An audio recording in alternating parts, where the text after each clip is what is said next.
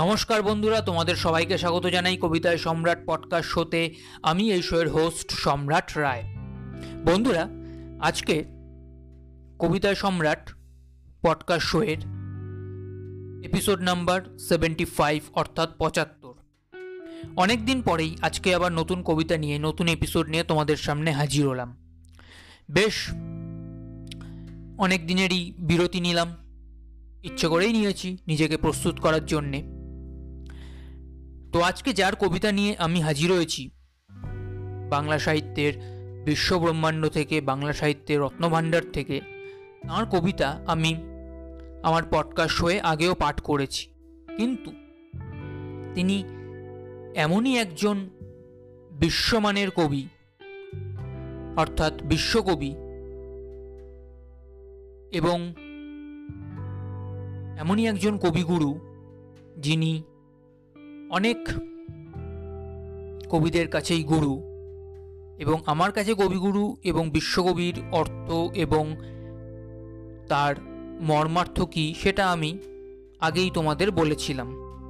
তো সেই অর্থে তিনি আমার কাছে একজন কবিগুরু, একজন বিশ্বকবি।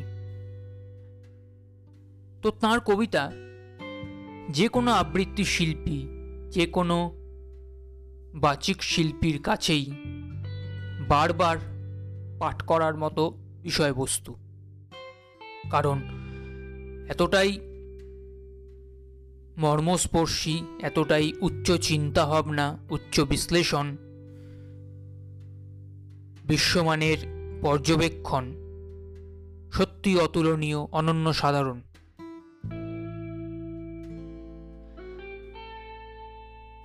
তো সেই কবির নাম, সেই অমর, কালজয়ী, জিনিয়াস হিস্ট্রোমেকার লেজেন্ড, সাকসেসফুল, মনীষী, মহাপুরুষ, চিন্তাবিদ, দার্শনিক, কবির নাম, জীবনানন্দ দাস এবং তার লেখা একটি অতি উচ্চ মর্মার্থের, অতি উচ্চ বিশ্লেষণের অতি উচ্চ চিন্তাভাবনার, অতি উচ্চ জ্ঞানের একটি কবিতা আজকে পাঠ করব। আমি জানি না কতটা পাঠ করতে পারব বা আমি আদৌ যোগ্য কিনা সেই কবিতা পাঠ করার। কিন্তু চেষ্টা করব। জীবনানন্দ দাশের আশীর্বাদ নিয়ে তার পদধূলি নিয়ে। আমি চেষ্টা করব কবিতাটি পাঠ করার। এবং বলে রাখি, কবিতাটি একটি অত্যন্ত দীর্ঘ কবিতা। তাই আমি প্রথমবারের মতো আমার পডকাস্ট শোয়ে একটি কবিতাকে দু ভাগে ভাগ করে নিয়েছি পার্ট ওয়ান পার্ট টু এতটাই দীর্ঘ সেই কবিতা। আজকে আমি পার্ট ওয়ান পাঠ করব তোমাদের সামনে। তারপর একদিন পাঠ করব পার্ট টু তাহলে অনেক বক বক করে ফেললাম। অনেক বোর করলাম তোমাদের, আর বোর না করে, আর বক বক না বাড়িয়ে, আর এনার্জি নষ্ট না করে, সময় নষ্ট না করে এবার সরাসরি প্রবেশ করব কবিতায়। লেটস স্টার্ট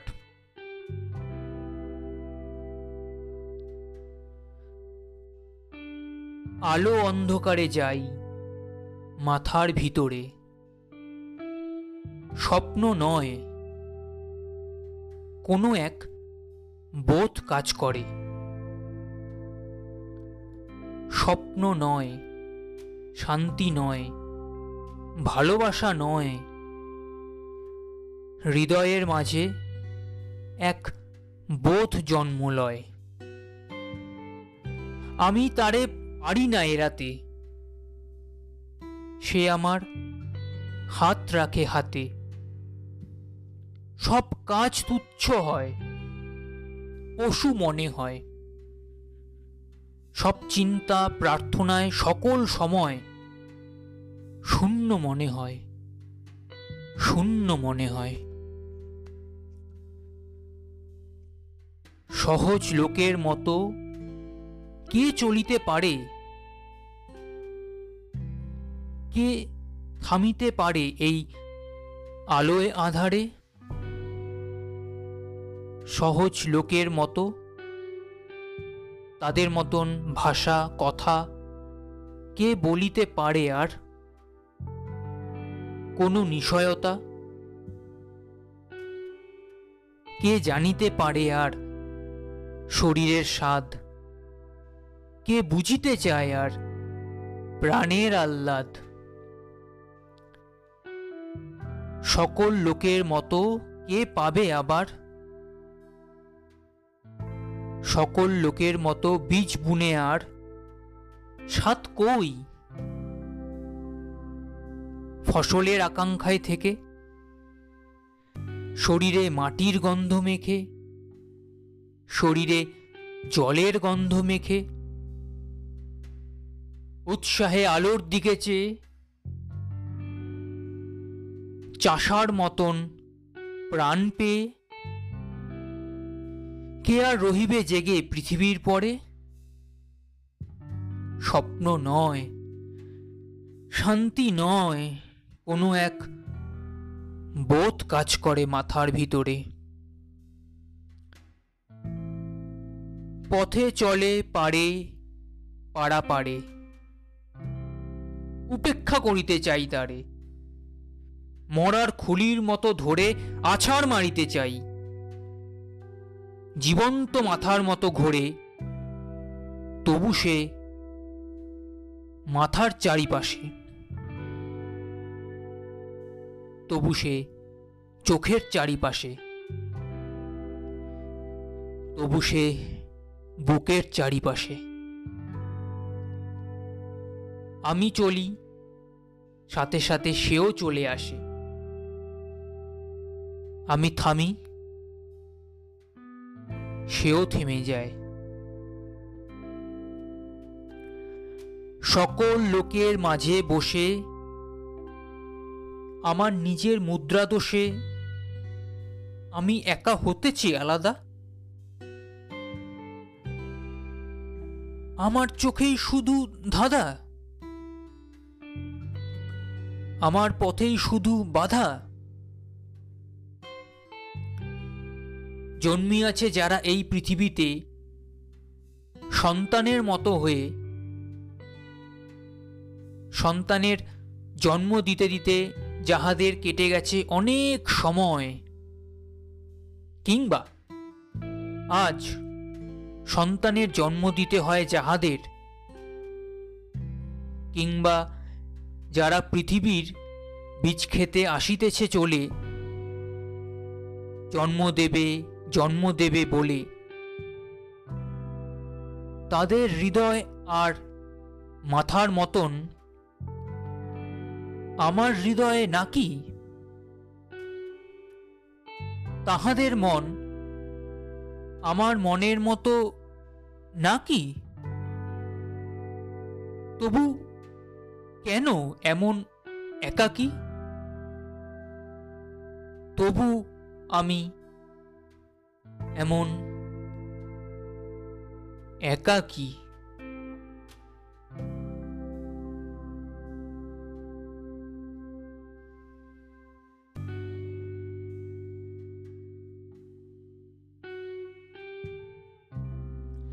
তো বন্ধুরা, এই ছিল আজকের সেই আর কি বলব? তোমরা বুঝেই গেছো শুনে। অনন্য সাধারণ, অতুলনীয়, বিশ্বমানের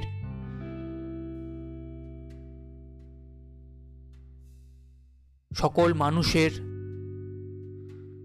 হৃদয়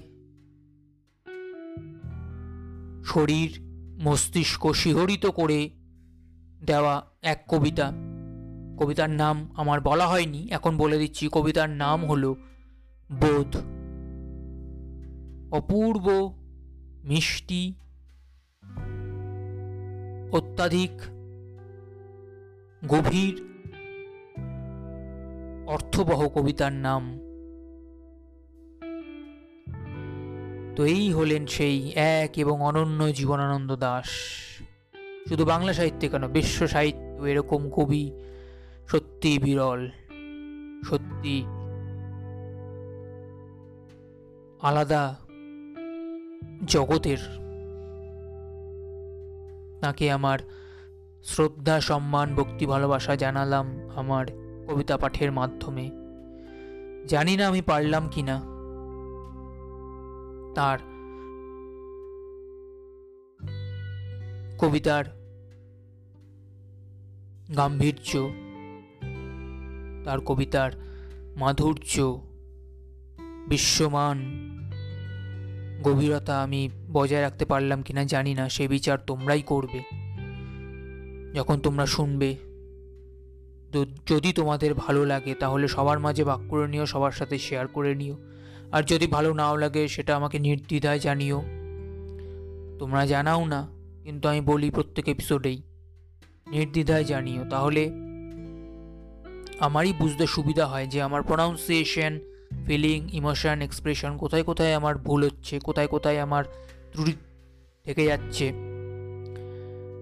সেটা বুঝে আমি আমার এপিসোডগুলো আরও বেটার করতে পারি। পডকাস্ট শোকে বেস্ট লেভেলে নিয়ে যেতে পারি।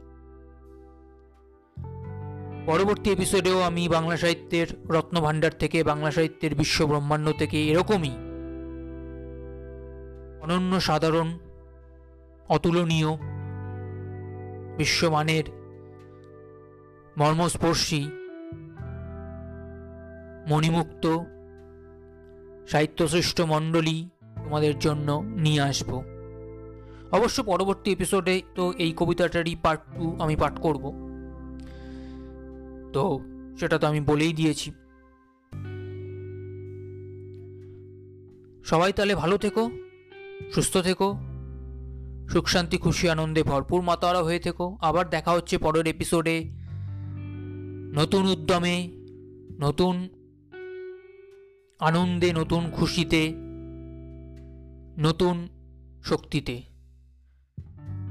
আজকের মতো তাহলে আসি, tata love you all bye bye